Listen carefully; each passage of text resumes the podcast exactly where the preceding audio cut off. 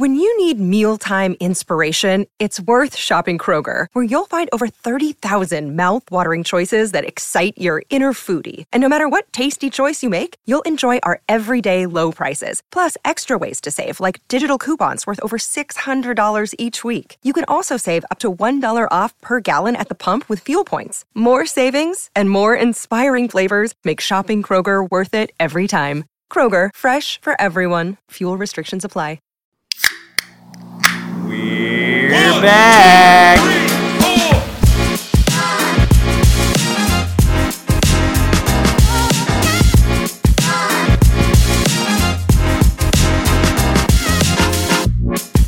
What's up, everybody? Welcome in. It's West 5 Pod, podcast about WVU football, the Big 12 Conference, and staying in contention.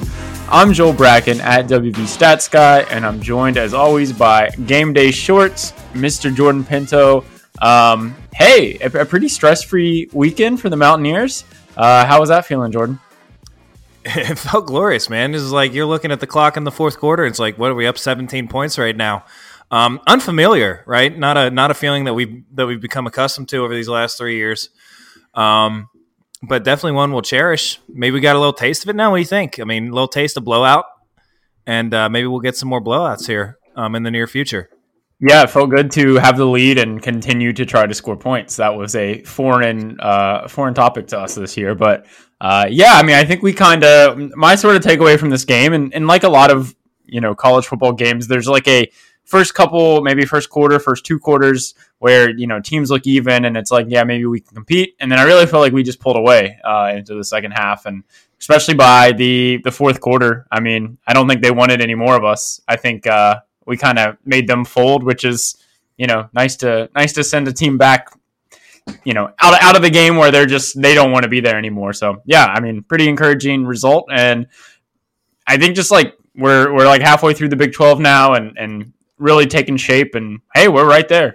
We're moving into November and we're right in the mix. It is crazy, man. It makes that Houston one all the more frustrating, right? Where it's like we could be sitting 6-2 with one loss in the conference, like right in the absolute thick of it. And I know we're going to talk about it in the recap, but like with a real chance to be, you know, maybe like in a clear, like second or third place in the conference, you know, if we end up beating BYU. But yeah, no, I think, I mean, you know, the couple of stories, like, or a couple, like my takeaways is, you know, everybody all week is bitching about the disparity between the offense of, you know, how we play when we're ahead, versus how we play when we're behind. Yeah. Came out slinging, dude. Threw it deep on the first play of the game. Never let up. I think Neil in the post game kind of said that, you know, he talked to the team the night before the game, which is something he doesn't usually do. But basically, just told him like, look, shoot or shoot. We're not going to like mess around with this stuff anymore. And credit to him, dude. You know, I thought they did. Like, I thought the offense was, you know, beautiful game plan. Maybe, I mean, definitely his best of the season. Maybe his best game called of his entire tenure here. You know, we were in rhythm. We were mixing up tempo really well, setting plays up with other plays. Just really good stuff all around. And then, you know, on the other side of the ball, obviously the turnovers. Got a couple lucky ones, but hey, you know, we were probably due for a bounce or two to come back in our direction. I think the bigger story there is, you know, we took advantage of them, right? Like, yep. I was sat there at one point, I want to say it was 17-14, we were already +2 in the turnovers, and just like pulling my hair out like, God, we should be up by 10, we should be up by 14, you know, kind of thing. And then we did, right? Like, we started converting the opportunities, they kept turning it over, and that was kind of the difference in the game in the second half. Yeah, the points off turnovers, it was right on cue of Neil really bringing it up last week about, you know, we got dominated in the points off turnovers. That was the difference. And then, you know, it ends up being the actual difference in this game. You know, we scored a few times coming off of those turnovers. And yeah, you get some lucky bounces. And I think the first Beanie Bishop interception was pretty lucky. I mean, you don't really have much business taking that, but you take advantage. And, you know, the other plays, you took advantage when there was an opportunity, and that's all you can ask for. So, yeah, we got the full John Rhys Plumlee extravaganza. We got it on all ends. We saw him sling the thing around. We saw him throw the thing away, fumble it, you know, do a little bit of everything. But, yeah, you take advantage, and you walk out of there with a pretty like demanding win. I mean, I think it was, you know, as much as you could ask for. We definitely asserted that we were the better team. The interesting thing that I saw was the post-game win expectancy, like the post-game win percentage, which is something we're going to talk about with BYU. I was really surprised to see UCF actually was like a 53% post-game win percentage in this game, which is really, that was really surprising to me. I mean, ends up being just a 13-point game, but what that tells me is that West Virginia really took advantage of the opportunities that they had in the game. And, you know, this was basically a 50-50 game, but you made the plays, you know, in the right opportune times and kind of put this thing where it didn't feel as close as that number indicates. Yeah, it was a weird situation with the defense, right? Where it was kind of like what we expected. And I mean, we didn't stop them for three quarters. They went up and down the field. Yeah. I think they even made a point at, you know, the commentators at one point, the 75-yard drives, just like clockwork for UCF. But it was weird because that happened, but then what we were hoping for from the defense, they turned them over. You give up all those yards, give up all those points, and yet you still they were the reason we won the game. And then, you wonder if so we do have a couple short fields and we do convert those short fields, but it wasn't really what did we punt one time? So it wasn't like UCF really stopped us. If we don't have those short fields and our yardage totals look a little bit different, I wonder what the post-game win expectancy looks like. But, yeah. It was what it was. We made the plays we had to make to win the game. And I don't think we should take that for granted in light of the last couple weeks. Yeah, definitely not. You got the job done. You maybe got a gift on an interception. You made some opportune plays, but you got it done. I mean, a little over 4.5 points per opportunity. We had 9 drives, make it inside their 40. And I think we really dominated them on the field position game. Yep. Their average start was their own 23. Our average start was their 41. Our own 41. I mean, that's a massive difference, and we've talked about it before. I mean, just your expected points per drive, that's a big difference. And dude, the offense is humming. I mean, this offense is just so foreign to what we've seen for the first whatever many games of the Neil Brown tenure. We've put up right at 40 points, 39, 34, 41 points the last 3 weeks. I mean, being over 34 points 3 straight weeks is definitely not something Neil has done since he's been at WVU. And, Garrett Green, man, he's as good as anyone in this conference. I mean, he's really PFF. He's now the third quarterback in the league. And I think he was a 10th of a point behind Dylan Gabriel. I mean, who would you want rather than that guy on your team? Nobody. That's my motherfucking quarterback, man. That's my quarterback. And you factor in all the intangibles. I mean, that's just raw stat kind of stuff. Factor in the intangibles. This dude's a motivator. He's a gamer, high energy. I like this guy a lot. He's playing awesome, and he's exceeded expectations. And he goes out and beats John Rhys Plumlee, which was our preseason comparison of a best case scenario. Couldn't be happier with Garrett Green. Yeah, no, I think the way that I've been thinking about Garrett, and the thing that I've been telling literally everybody anybody who will listen is outside of the 7 to 10 guys who are probably going to be NFL draft picks, who is better than Garrett? In the country, let alone the conference, right?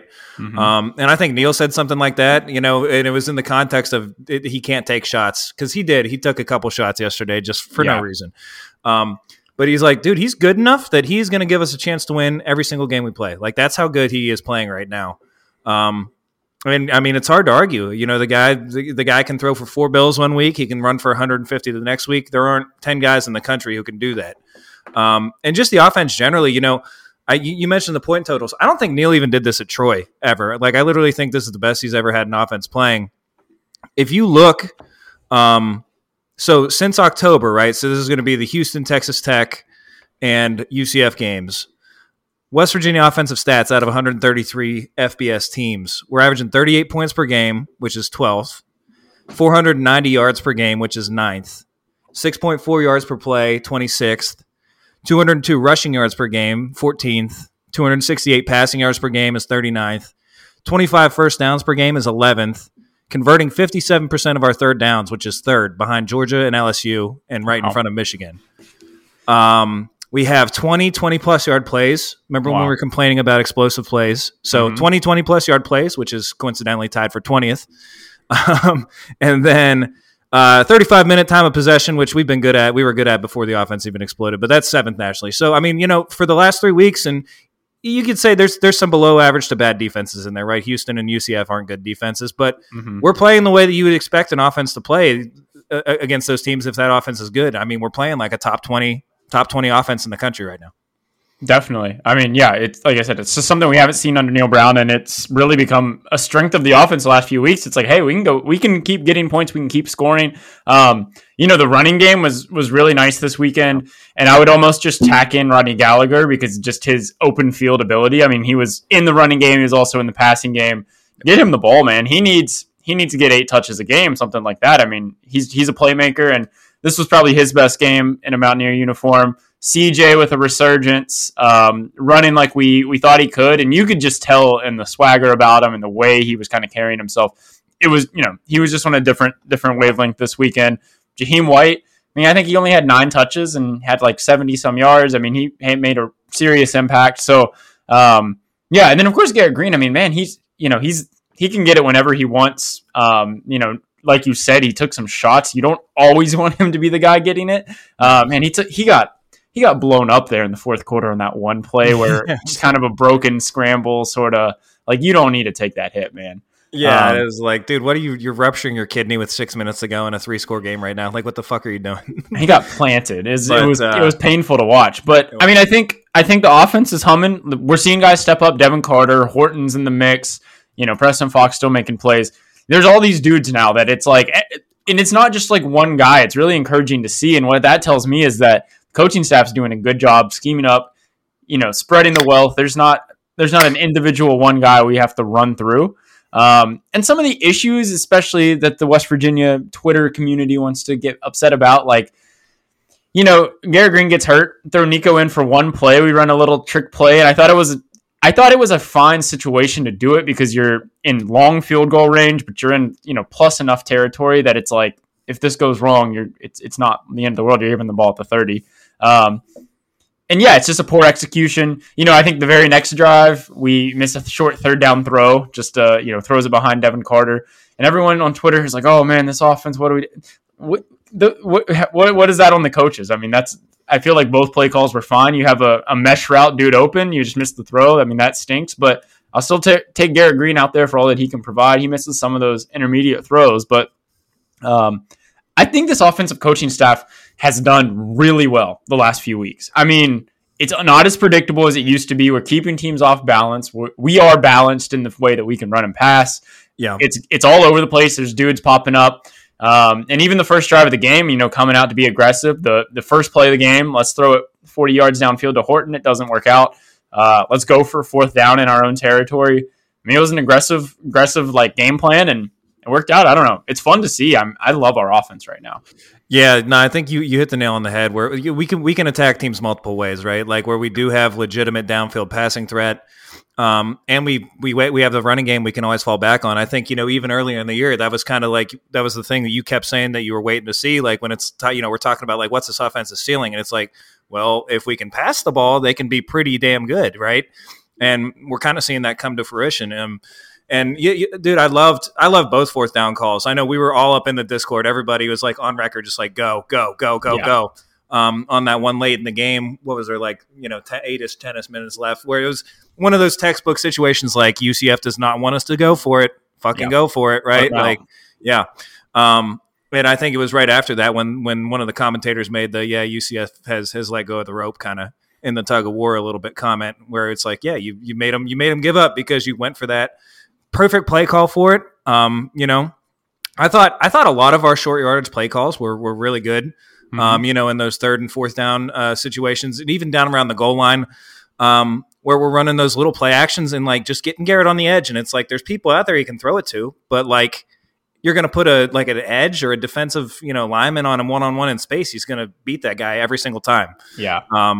And so, yeah, I think the offensive staff, I mean, really, we've been talking about it all year. Like, I think it's been better than they've given credit for. Like, we just needed playmakers to make plays, and lo and behold, some guys are making plays now. So, and in the face of adversity too. I mean, we've had some offensive line, you know, injuries back and forth throughout the season. Had some this weekend. I mean, it's not easy to sub all your guys in there. I think Nick Malone did not have a very pretty PFF grade out of there, but you find a way. I mean, we had a whole, you know, new guys in the right side of the line there. So whole left side the last couple weeks, right? I mean, exactly. It's like it's been mixing and matching all year. I think Neil said something about that too. Is like, dude, this is what we've been.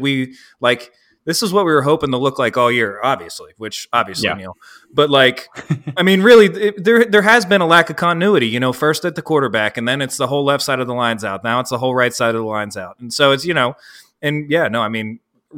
resilient team you're proud to cheer for. Just keep winning games. Yeah. How about defensive side of the ball? I mean, I know you're a Ben Cutter fan club member, card-carrying member. Yep. He I think was our top PFF guy. He was. And he made some plays. I mean, he was blowing up some gaps. He was getting in the backfield. He was making tackles. Played well. Growing up a little bit. Yeah, no, I think, I mean, you said it. Yeah, he was excellent in the run game. I thought the couple times that we saw him drop back into coverage, he was in the right spots, kind of in throwing windows, right? Like, which is where he's supposed to be. So I think I texted you. I was like, yeah, he's grown up. And I think that's something the coaching staff has been saying is like, everything is there. Like once the game just starts slowing down for him a little bit, mm-hmm. And he stops thinking, starts playing a little bit faster, then he's gonna be fine. And we've seen flashes. Like you said, I've been a card carrying member since 2023. But yeah, no, he looked great. And yeah, if he can come on a little bit for this stretch run here, that'd be awesome. Because I mean, obviously that was a strength. Latham was a strength the first 5 games of the year. Yeah. Last couple games have been rough, but yeah, he's starting to earn his stripes, and maybe we have something here for the stretch run. Yeah, and I mean, I'll also say Lee Koba. Our two highest graded guys were linebackers this week on PFF, Koba and Cutter, which coming off of Ollie Gordon's show was much needed. Dude, we were terrified, right, about the scheme and everything. Like, it's much harder. Like, what UCF does is much harder on linebackers than what Oklahoma State does. And yeah, I mean, they had to be the best players on the field, and they were for us. I mean, I think UCF moved the ball on the ground, but I don't feel like they also just like some of this is just game situational stuff. I feel like we had enough of a lead and enough of a hold on the game in the second half. I don't think they were comfortable sticking with the run, which probably is their strong suit. And yeah, I mean, it's one of those things. We took advantage of the situations, got the lead, maybe made them change their style a little bit. And we played good enough against the run that you make, John Rhys Plumlee keep the ball in his hands. That's a feast or famine. And he, gives the ball away 4 times and you walk out of there with a win. So, pretty exciting. And hey, you're, we're 8 games through the season. We're 2/3 of the way through. We got 5 wins. 4 games left are winnable. I'm not saying we will win them all. They're all very winnable. There's not a game on the schedule left that I'm like, yeah, we don't have a chance in that one. We're probably going to be favored in 2 or 3 of them. So it's right there. And if you told us at the beginning of the season, you'll be 5-3 at this point. You probably take it. I think, it stinks. The Houston one stinks because as we're going to mention here in a minute, as we sort of talk about the Big 12 stuff, but that one stinks especially, but we're right in the mix. And that's all you can ask for into November. Anything else on this UCF game? The only other note that I had, man, I really enjoyed Devin Gardner, color commentary, former Michigan quarterback. It's the first time I've ever heard him on a game call, but I thought he was awesome throughout the game. And for the first time in a while, first time in my recent memory, I can remember like the commentary like actually enhanced my viewing experience. There's no way you're going to hear this, but shout out to Devin Gardner. I thought he did a really good job. It is a rarity, and I will say like when you follow a team, you kind of know the ins and outs of the guys, the little like things that the commentators are going to say, because the commentators are spending 1 week on your team, or if it's basketball, 1 week night on your team. And they, have all the fun facts. And you've heard that Miles McBride was a quarterback in high school a million times, but yeah, no, I feel like he had some good insight. He had like some football knowledge. He had the strange West Virginia connection with Rich Rod. Yeah, and he was on the cover of the best college football game in recent memory as well. So, I thought he was pretty good as well. That's all for me. That's cool. Let's chop it up now. Big 12 recap. I would say that this was the weekend that the Big 12 took shape. We are 5. Everyone has played 5 games now, so I think everyone's taken their bye. So I think everyone has played 5 games. And we know what the season looks like now. We know what the table looks like. We know what the scenarios are going forward. We're 5 games in. There's 4 games remaining. And man, it's going to be really fun. I mean, just as an observer of the conference in general, half of the teams, 7 of the 14 teams, are within one game of first place, and it is it's all there to be taken for pretty much any team. Almost every team controls their destiny in a way.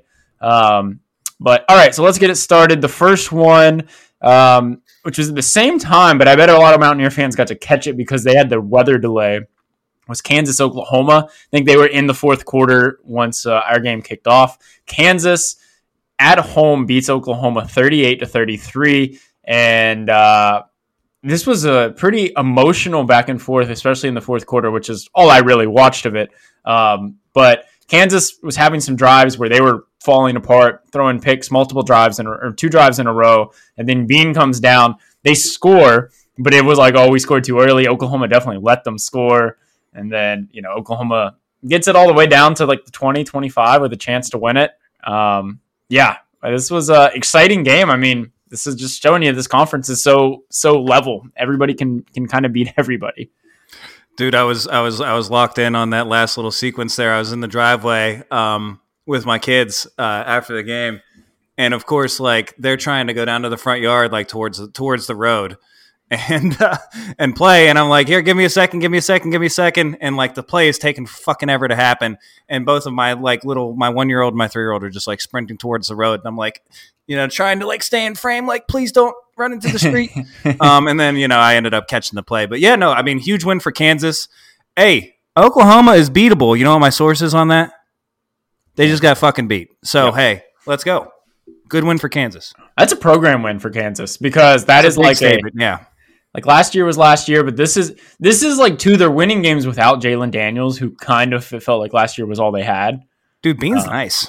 Bean's good. Yeah, he's fast as hell, man. The touchdown before the last touchdown when he kind of like the little fake jet sweep and then just took off and smoked Oklahoma's whole defense to the corners. Is like wow. Like I would love to see the GPS on that play. I bet he's hitting like 22s. You know, yeah, guy's flying. Yeah, big win for Kansas. They stormed the field. They ripped the goalpost down. Happy for them. That's a good one for them. And it takes Oklahoma. Now there are no undefeated teams left in conference. So next game was BYU, Texas. This thing was 35-6. It was never close. Texas was playing their backup quarterback because Ewers is out.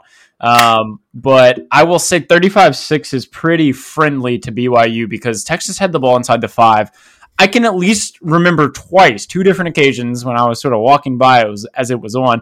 Texas was inside the 5 and walked away with 0 points. So, yeah, BYU kind of got hammered here. I mean, they were just outclassed. I don't know if you had any other takes on that one. It was kind of uneventful. No, didn't watch a second of it. But, yeah, no, I mean, like we'll talk about it more here in a few minutes. But, yeah. Next game was Kansas State, Houston. There's nothing to say here. It's 41-0 Kansas State. As is tradition, Kansas State right here in the mix, tied for first place in the conference, looking strong, coming down the stretch. Houston just, I mean, I can't believe they go a game without scoring a point, but I think that's probably a testament to the K-State defense. I think, you know, we knew the rest of the conference is in trouble once Kansas State starts running 2 quarterbacks in and out of the game. I mean, you're right on it. They're hitting their stride. I'm glad we don't play them. Yep. Next game, Iowa State, Baylor. Iowa State pulls this one off 30-18, and they are just the weirdest 4-1 team in this conference. Like, I don't know that I can say I have a lot of faith in Iowa State being legit. But just like all these other teams, they're right here in November. They're tied for first place, and they're in the mix. Their only loss was Oklahoma. They beat Oklahoma State, TCU, Cincy, Baylor. I mean, they definitely, you know, had an easier schedule, and they've been taking advantage of it. I mean, you know, it's right in front of them. So Baylor drops to 2-3, 3-5 on the season. Yeah, I don't think people are as warm and fuzzy about Aranda at this point. It's been a rough one for them all year. I think we were kind of on it before the year, man. I was not nearly as high. I know you weren't either as like the Big 12 media was, where it's like they're going to bounce back. It's like, you know, just too much turnover and not a program that recruits at a high enough level where you can just, you know, run guys in and out. Not necessarily surprised by the result. Iowa State, yeah. I mean, you know, the only game that I've watched them this year was the TCU debacle. But fuck, I mean, that Oklahoma State win Yeah, you know, I know they were the guinea pigs for the Ollie Gordon. Like, I think he only had 17 or 18 carries in that game. They were really the first team that he played where he got, you know, a pretty extended run out. But that win is looking better and better every week. It is. Yeah. And I mean, Oklahoma State has just flipped the script from the beginning of the season, getting blown out by South Alabama, losing to Iowa State. And then here they are this week. They, you know, make quick work of Cincinnati, 45-13. I guess maybe not quick work. It was 10-7 at half, but they score 5 touchdowns in the second half. And Ollie Gordon, man, have we heard that story before? Or I don't know if I've heard that story before. He goes running away, 271 yards. Makes you feel a little better about what happened last week, but where did this guy come from, and why wasn't he playing earlier in the season? I don't know. It doesn't make me feel any better, but. Yeah, you know, he's a beast. Like, he's just a thoroughbred human being, you know, like different species of human being than I feel like you and I are. And yeah, you know, it seems like he's just going to be the kind of guy where it's going to be a lot for college kids to tackle him for 4 quarters. Yep. You know, I mean, we've seen it for a month and a half straight now. I mean, he carried it, 28 times, something like that on us. He carried it 25 this weekend. For 271. Yeah, that's crazy. That's insane. That's crazy. Yeah, that's also over 500 yards on 50 carries over the last 2 weeks. Yeah, he's averaging over 10 a carry in the last 2 weeks. It's fucking insane. That is insane. It's Barry Sanders. Get his ass out of this conference immediately. When is he? Is he a sophomore? He's only a sophomore. Yeah, get him to Alabama, dude. Yeah, get his ass to Alabama. So that was the Big 12 this week, and I think before we talk about the pre-cop, I just want to say that the Big 12 has taken shape. Big 12 is going to be very exciting down the stretch. And this weekend, I mean, arguably is going to be the most impactful weekend, at least of these Final Four. Jordan coined it as moving day, and I definitely I like that one. I think that's a good call-out. There are 7 teams, which I will say are still in contention. There are 5 one-loss teams, and there are 2 two-loss teams. So remember, there's no divisions in the Big 12. It's the top 2 teams go to the conference championship game. 5 of them have one loss. Kansas and West Virginia have 2 loss. This weekend, so that's your top 7. This weekend, of that top 7, 6 of them are, I guess, 3-3 are paired up. So 6 of the top 7 teams play each other, and we're really going to get some carnage up top of the table. So very excited for this one. There's just good games all this weekend. So, and it's very possible, I guess, just as a West Virginia intrigue, is that a 2-loss second-place team is, like, not out of the question at all. Like, that is very much in play. I don't love our tiebreaker scenario stuff. But, I mean, at the end of this week, you're either going to have 2 or 3 one-loss teams. And you just need to have, if you have one-loss team, second place, obviously, is a 2-loss team. There could be, like, 5 of them. So let's talk about this week. The first game actually is not in the scenarios that I just mentioned. It's TCU, Texas Tech. It's a Thursday night game. This is these are 2 teams that are not enjoying the expectations they probably had set on this season. TCU is 2-3 in conference. Texas Tech is 2-3 in conference. This is in Lubbock, Thursday night at 7. Texas Tech opens as a 3-point favorite. Not super consequential to the way this, you know, conference is going to shake out, but both of these teams is probably pretty hungry to have something go right for them. I'm sure they are. I mean, the adults will be speaking on the subject on Saturday, but yeah, I'm glad they get to have their little bottom of the table matchup on Thursday night. I don't know. I mean, I still, you know, TCU played us tougher, I think, but I think Texas Tech's the better team. So I think, you know, especially in Lubbock, what you said, 3. So basically, pick them with the home field. So yeah, seems fair. I probably won't touch this game. Yeah, I'm not sure. From a gambling perspective, the TCU quarterback situation is still. I'm not sure if Chandler Morris. What's up with that? Yeah. That's that'll be, you know, like I said, those would be 2 teams that are hungry to win. That's even though that's not a game that will affect the top of the table. Moving into Saturday, the first game that is pretty consequential here is K-State, Texas. This is NDKR in Austin, Texas. Kansas State, they just slid into the rankings this week at 25th. They're 4-1 in conference. Texas is number 7 in the nation. They are 4-1. So this is a winner stays in first place kind of game. Loser no longer controls their destiny and gets thrown in the pile with half of the conference of, you know, chasing that second place spot. Texas opens as a 5-point favorite. You have any big takes here? Do we know what the Ewers situation is?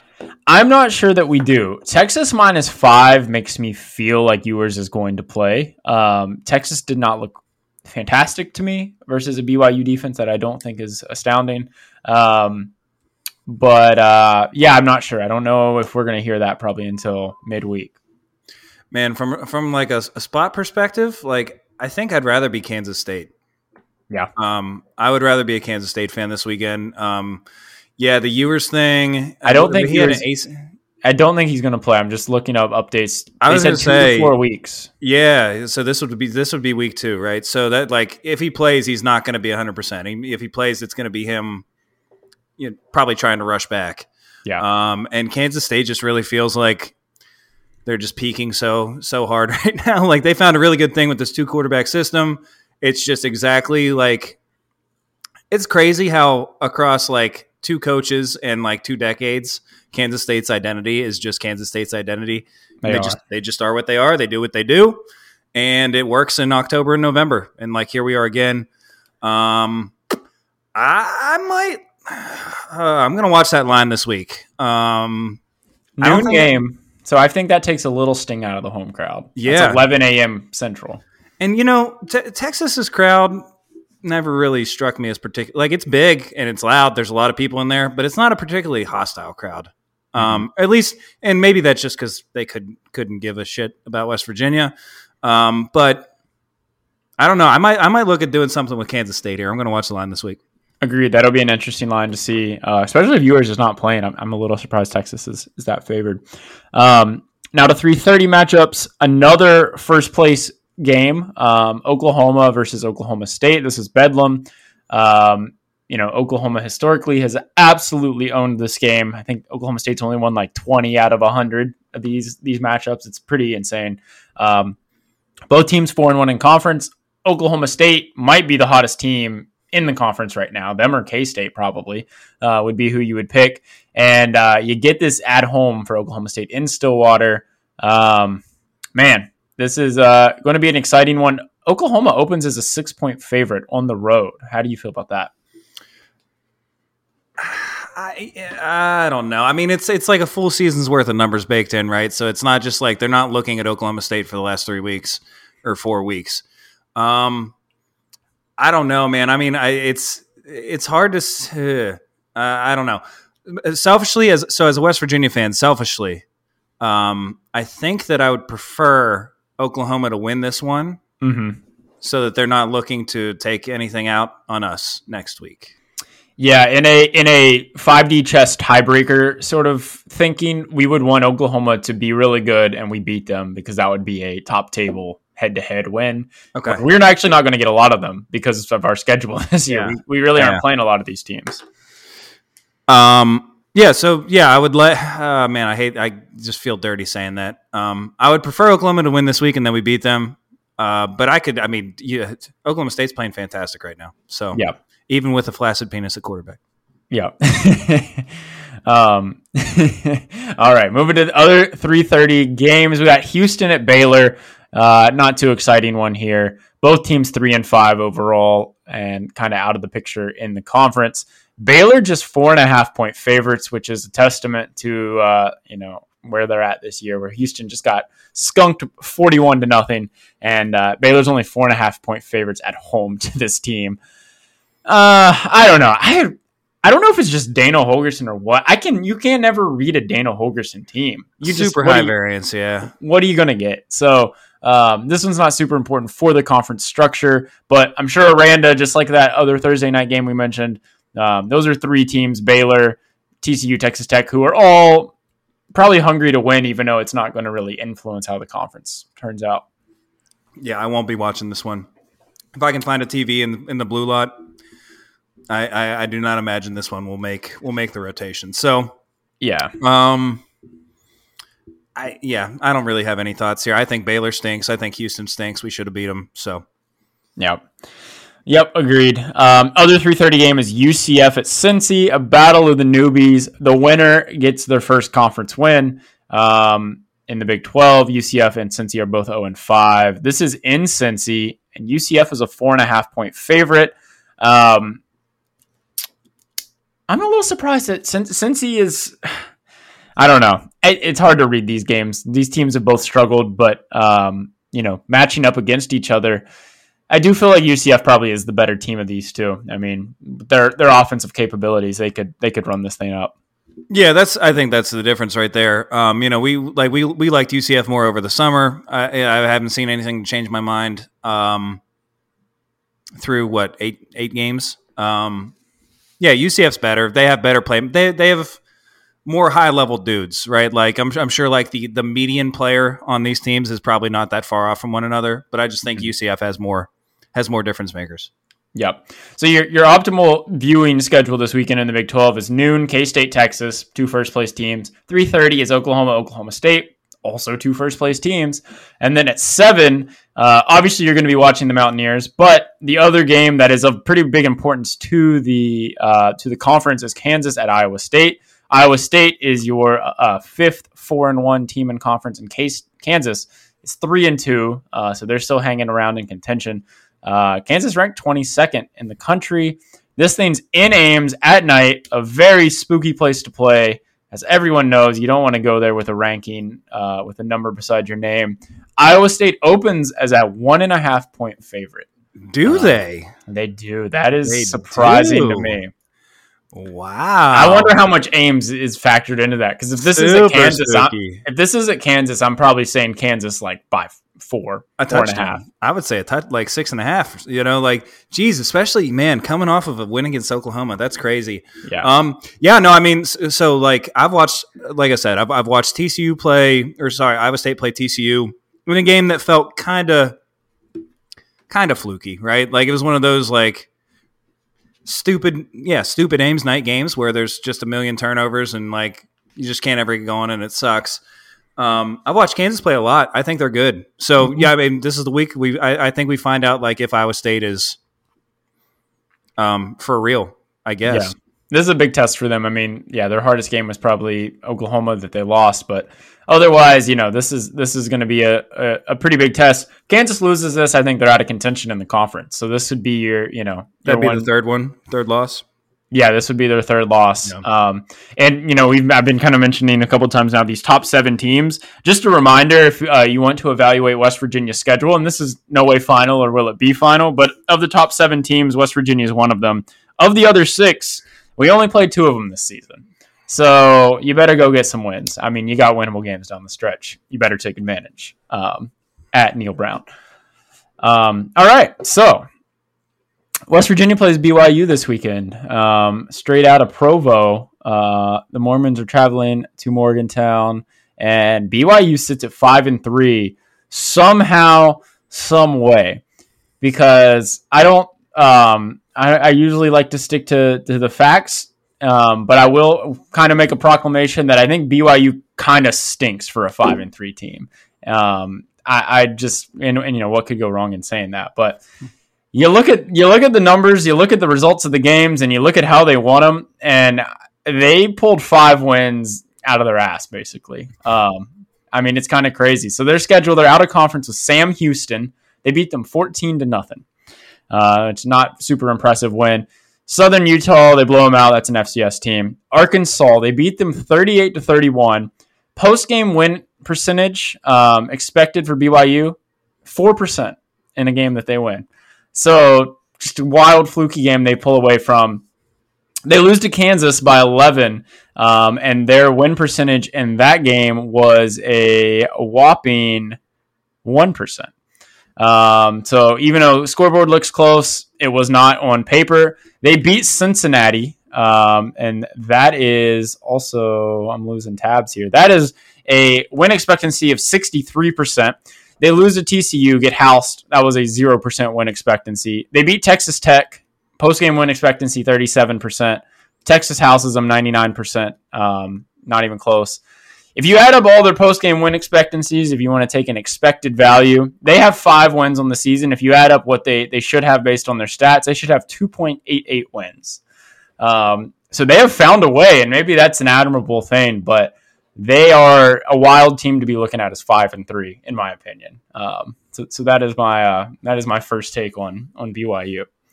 Yeah, it's all that stuff. It's so you look at them; they're 4-0 at home, they're 1-3 on the road. You mentioned the one at Arkansas, so just a little bit more context there.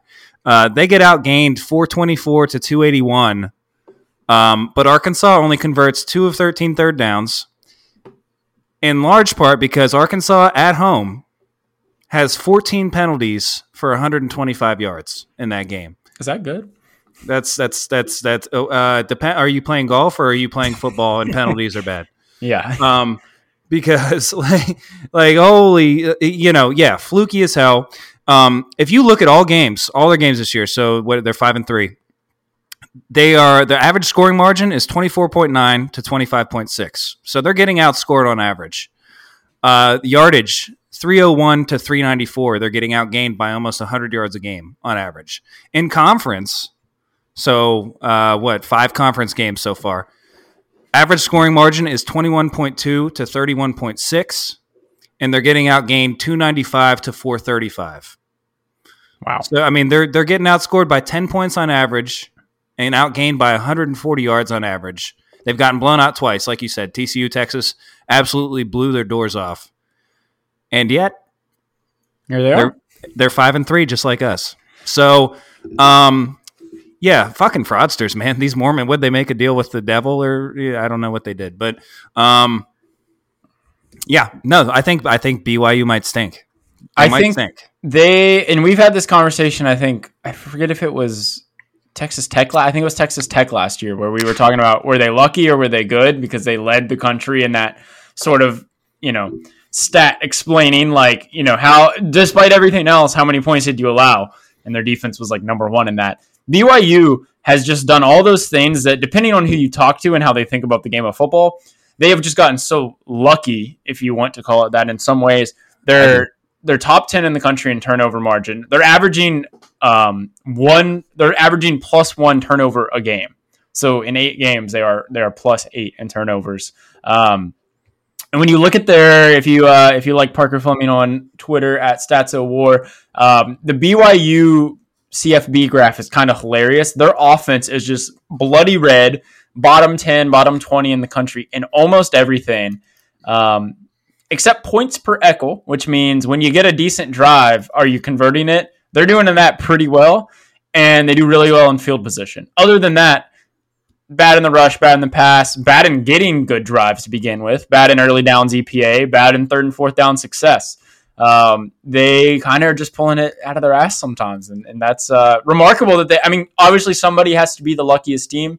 That is just a thing, but they got to be up there this year for just like the way they're getting the results is kind of wild and potentially not sustainable. Hopefully not sustainable. Right. Yeah. Yeah. It's just, I don't know. You look at this team and I was kind of waiting all day. I didn't text you, and I'm kind of digging in while I'm watching the Steelers game, and I'm just like, man, these guys suck. And then you text me like an hour ago before we get on the pod, and you're like, dude, do these guys suck? Kind of thing. And it's like, I'm looking at this team. I don't know how they won 5 games. It's crazy to me. But yeah, we're gonna be sitting here with egg on our face in a week, or in next Saturday, but. What could go wrong? I will say, and once again, what could go wrong? I will say seems like a pretty favorable matchup. If you got to play a Big 12 quality team, this is maybe the style that I would want to play against based on the way our team's constructed, based on the way we want to play, based on what we think we're good at. BYU is a physical team. They want to muddy the game up a little bit. Their defense is definitely had its moments. And like I was mentioning about the Texas game, they were really holding the line, and, it was 21-6 for end of the fourth quarter in the Texas game when BYU was not moving the ball an inch. It was insane how dominant Texas was in the game.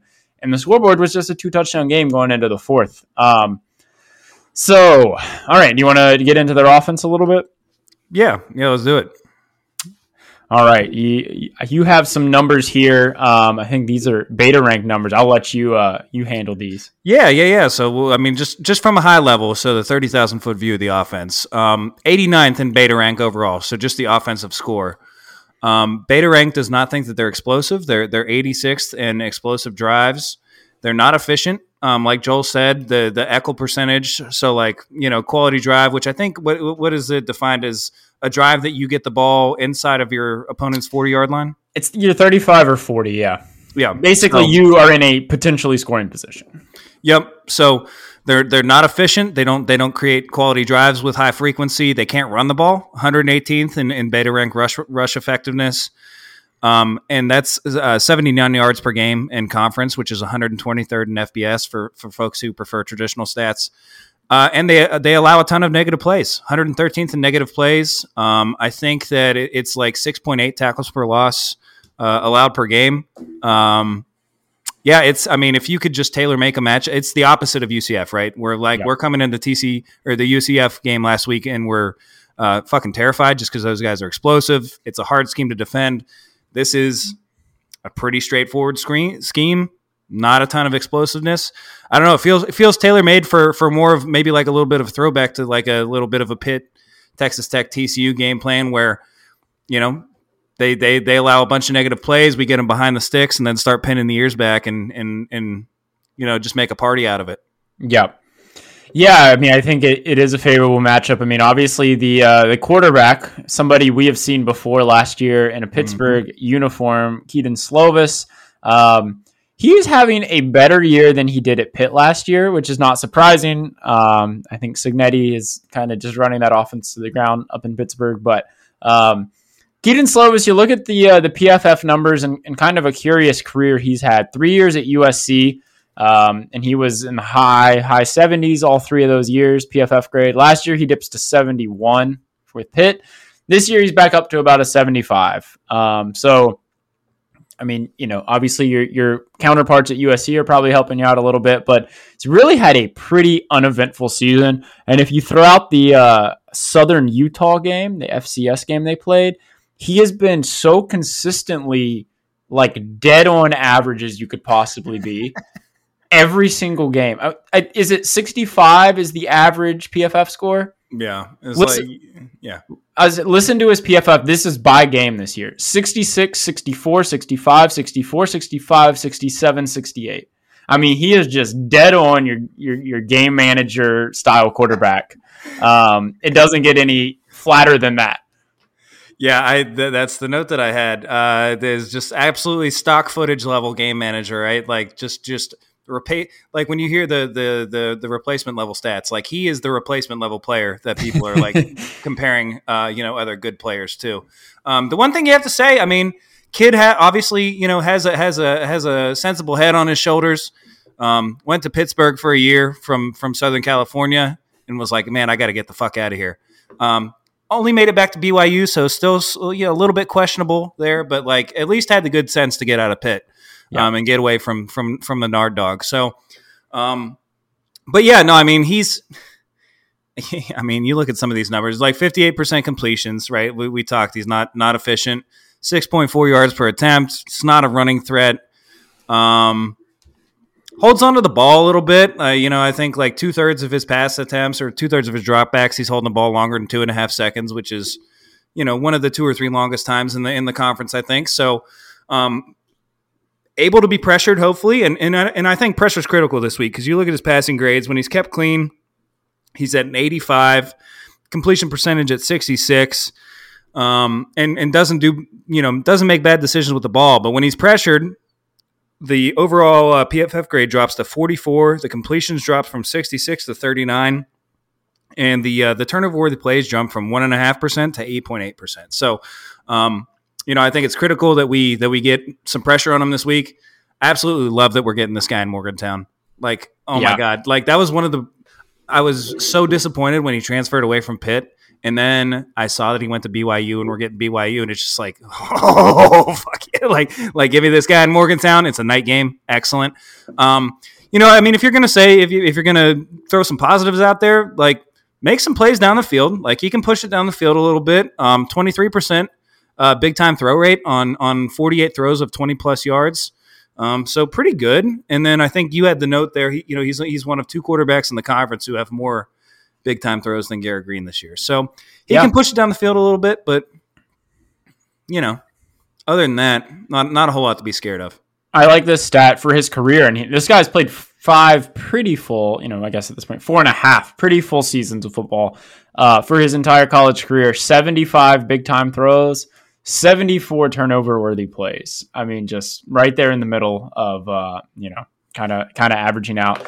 And yeah, exciting to get him in Morgantown. I don't know if he's going to crumble to the likes of Phil Dracovic, but hopefully it's similar. And he had some choice words to say about the Mountaineers last year in a pep rally. So hopefully those are remembered. And we remember, you know, getting our season off to a bad start last year. So hopefully that's a spark. You mentioned the numbers about getting to him and really his lack of mobility and his lack of really handling pressure well. I think one thing that makes this matchup really intriguing to me for us is that they're pretty much, you know, the worst rushing team in the conference, I would say, or they're right down there in the bottom. Just, you know, one of those things where maybe this is a game where we can really just pin our ears back and send guys and go get the quarterback and, you know, hopefully get a lead and sort of have that ability to. But yeah, this team's really struggled to run the ball. I mean, the yards per carry on a season level are really low. I think their two main backs are both near the very bottom of the conference in yards per carry. So they just haven't figured that out like all season how to run the ball. Yeah, LJ Martin. So he had 95 carries, 4.6 isn't awful. But Aiden Robbins is the other guy. He has 46 carries at 3.1. You know, I think just in general the running game stinks though. Like if you include the sacks, which you know a lot of places do for college stats, it's 2.9 yards per carry on the season, and I think in conference it is. Where's my number? I lost my number. 79 yards a game in conference. Yeah. No, I said that already. Yeah, sorry. 79 yards per game in conference. That's 123rd nationally in conference play. I think they only have 16 explosive runs in 5 games, so like just a shade over 3 a game. And in context, their explosive run is a 10-plus yard run. Even if you exclude the sacks and the kneel downs and everything else, it's still only 3.7 yards a carry. So like it's the worst running game we've played. And yeah, it's the kind of thing where you're looking at this, you look at the number of tackles for loss that they allow a game, and like in my head, They're in second and third and long the entire night, right? And we're just sending whoever we want after the quarterback. Yeah, agreed. You know, one target they do like a lot, Chase Roberts. In the passing game, he seems to be kind of their go-to guy. He is now. I'm losing my number as well. He's third actually in the conference in PFF receiving grade, which was kind of surprising to see coming out of BYU, especially with their just sort of in the middle offense, in the middle passing game all around. But yeah, he was the third rated receiver. He's their top target guy. They have 3 guys who really they pass the ball to. It's Chase Roberts, Darius Lassiter, who's another receiver, and Isaac Rex, the tight end. So they will be using the tight end.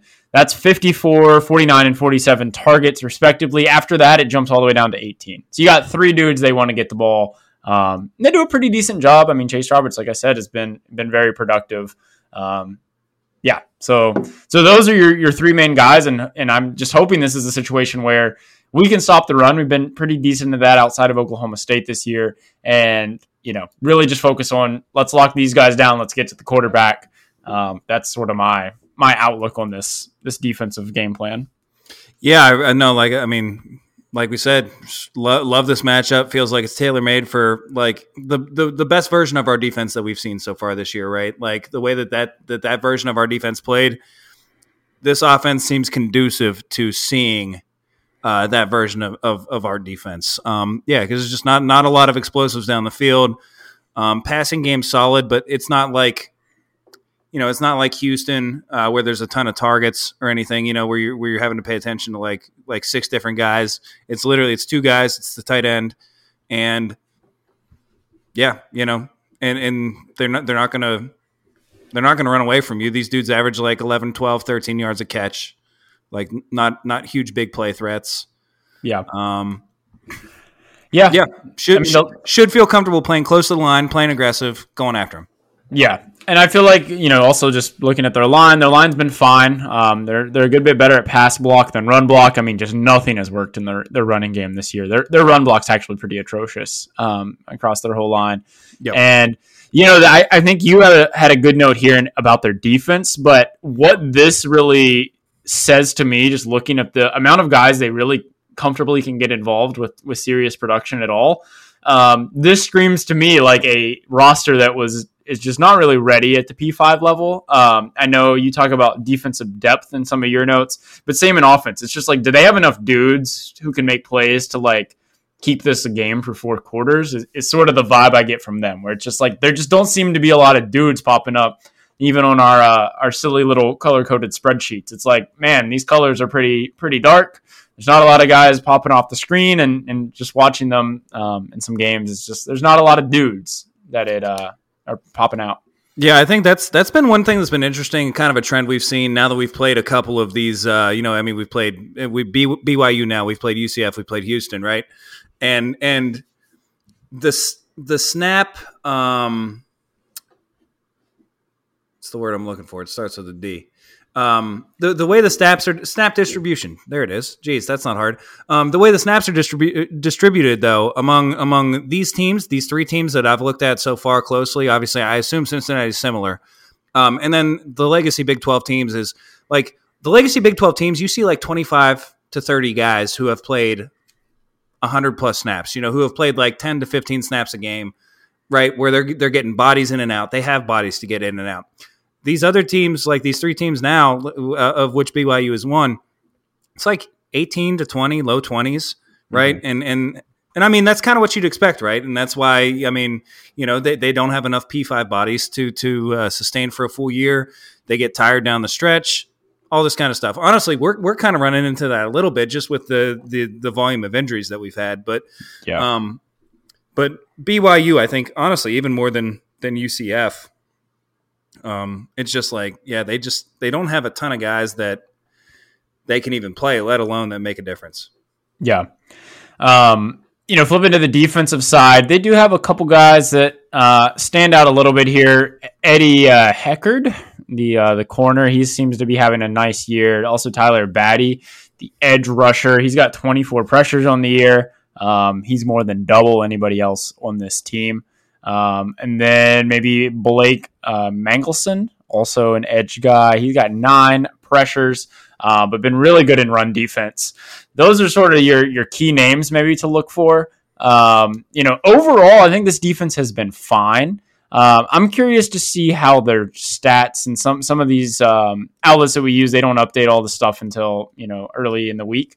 So I'm interested especially to see some of the EPA and some of the equal ratio stuff coming off the Texas game, because like I said, like they were kind of getting dominated, but they just, the score was not as bad as it should have been. And you know, they've been pretty good against the rush this year, and just solid field position is a consistent thing. They've really, like, seems like they have a solid special teams, because both good in offense and defensive field position, just meaning that they're winning that battle kind of on both ways. So, you know, I feel like our offense is humming right now. I feel like we're able to move the ball. We're able to keep teams off balance. They have not been as good against the pass. And, you know, I feel confident that we can actually use the passing game to our advantage while also sort of staying committed to the run. I feel like that's just a dangerous combo. When you know a team can grind you to a pulp on the ground, got to cheat dudes up, and Garrett Green's able to make them pay.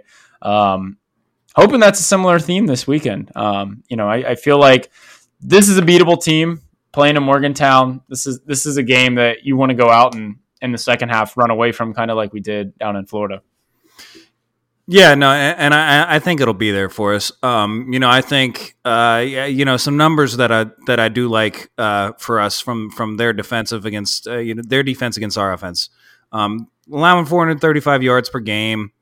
They have the worst tackle grade in the conference, fifth worst tackle grade in FBS, a 42.1 according to PFF, which the 13th place team in the conference is at a 57. So that just tells you, like, they've been atrocious at tackling.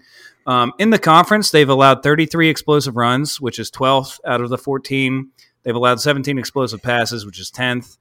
Really low havoc rate, only a 12.4% havoc rate. You know, you'd like to see, I'd say good defenses are between 15 and 20. Really good defenses are, you know, 20-ish, and then like elite would be like 25, right? So low havoc. In the conference, they're allowing 54% conversions on third down. I already told you that in October, we've been converting 54% of our third downs. So, you know, like that matchup for us, like feel like we're going to be able to stay on the field, control the clock, wear these dudes down. I really think the key, you know, this is the team. I think we're going to be able to boogie on them. You know, we're going to be able to move the ball through the air, on the ground, whatever we want to do. They give up all that stuff. They don't create havoc. They don't create negative plays. Excellent in the red zone, like we said, right? And so it's like we're going to be able to move the ball. Key for me for our offense is replicating UCF, get it in the end zone. Yeah, cash them in. Get 6, don't get 3. Yep. We're a team under Neil Brown that consistently does lose the turnover battle, and they have consistently won the turnover battle this year. That's another thing to keep in mind. But yeah, I think you kind of alluded to it there. I think one really nice path to victory is controlling the clock, running the ball, and wait until the third quarter and the fourth quarter when those holes get bigger and those 4-yard rushes become, you know, second level rushes and all that, sort of wearing them down. So, hey, I think no game in conference is ever going to be easy. No game is given. We learned that at Houston. If you play bad, you can lose them, and you know that can happen. But night game in Morgantown, I think a matchup that we like. A team that I think we're better than. I think we are better than this team by a good bit. And hey, let's stick around in the picture. I mean, like we've mentioned, we're right here in November. We're in the mix. It's going to be some top teams taking losses, and you know we could be sitting there tied for third place, fourth place coming out of this. Just one game back. So take care of business, and let's get this thing rolling with good vibes into Oklahoma, because that not that makes or breaks the season, but that does make or break the Big 12, lingering title hopes. So, yeah, hopefully the offense just keeps improving, keeps playing well. And another stress-free. Could we go back-to-back stress-free fourth quarters? Let me just tell you that. So FanDuel has it pretty locked down at this point, but I'm already on us to win by 14+. At least 2 touchdowns, you're saying? At least 2 touchdowns at plus 150. Feel free to tail. I'm feeling froggy about it. It's 7 p.m. kick, culture shock. I think that the thing I sent you, if you or your friend have a mullet, get yourself some overalls, get yourself some moonshine, and get your ass to this game. Let's make it fucking weird for them, and let's beat them and blow the doors off of them. Yeah. This is not a good team. There is no reason to let this team hang around. Yeah. Like we said, we got a little taste of blowout. It tasted good. It tasted good to me. I'd love another blowout. I'd love it. And protect the house, man. Night game in Morgantown. Yeah. That should mean something. My 6-0 at home dreams have been dashed by Ollie Gordon and his fantastic whatever, But 5-1 would still be, that would be acceptable. 5-1 at home would be outstanding. So yeah, let's go get it done. Definitely. All right. Anything else on BYU? They stink. Let's beat them. Let's do it. All right. Well, you can find us on smokingmusket.com. Jordan always puts up a midweek sort of preview, get you ready for the game. Check it out. If you're not in the Smoking Musket Discord, always a fun place to hang out and chat during the game. It was definitely popping this weekend, as it kind of always is during the game days. The game day hooting and hollering page is always a blast to hang out in if you're at home or whatnot. All good stuff. West Virginia basketball is in full swing, I guess, at this point. For all your West Virginia basketball stuff, check out Unreasonable Doubt. That is a podcast also affiliated with Smoking Musket. I think he does a pod after every single game once the season gets going. So those will be in higher frequency. I think he had it up night of after George Mason. So, yeah. Yeah, he usually gets that thing started like almost immediately. But really good pod. Check that one out. You can find us on Twitter at WVStatsGuy, at GameDayShorts, at WestByPod with underscores in it. Otherwise, like the video with Dave Portnoy, have you seen the video? People have been tweeting all the time where he's like, "Oh, how you feel about the team?" And the guy's like, "We're going to beat them by at least 2 touchdowns." Yeah, that's how I feel. That's how I feel. Let's go beat them, and let's make this one stress-free and get on to Oklahoma. Woo! All right. Thanks as always for listening. We'll catch you guys next week. Yep. Take care, gang. 1, 2, 3, 4.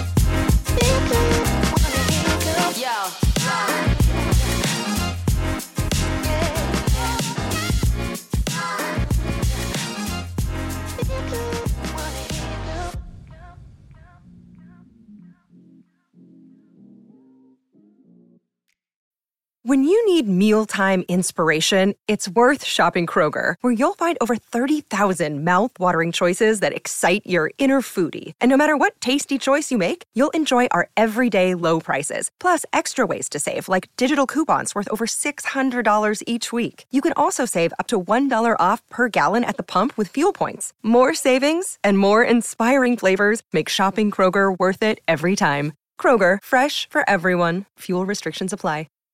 Save big on brunch for mom, all in the Kroger app. Get half gallons of delicious Kroger milk for $1.29 each. Then get flavorful Tyson Natural Boneless Chicken Breasts for $2.49 a pound, all with your card and a digital coupon. Shop these deals at your local Kroger today, or tap the screen now to download the Kroger app to save big today. Kroger, fresh for everyone. Prices and product availability subject to change. Restrictions apply. See site for details.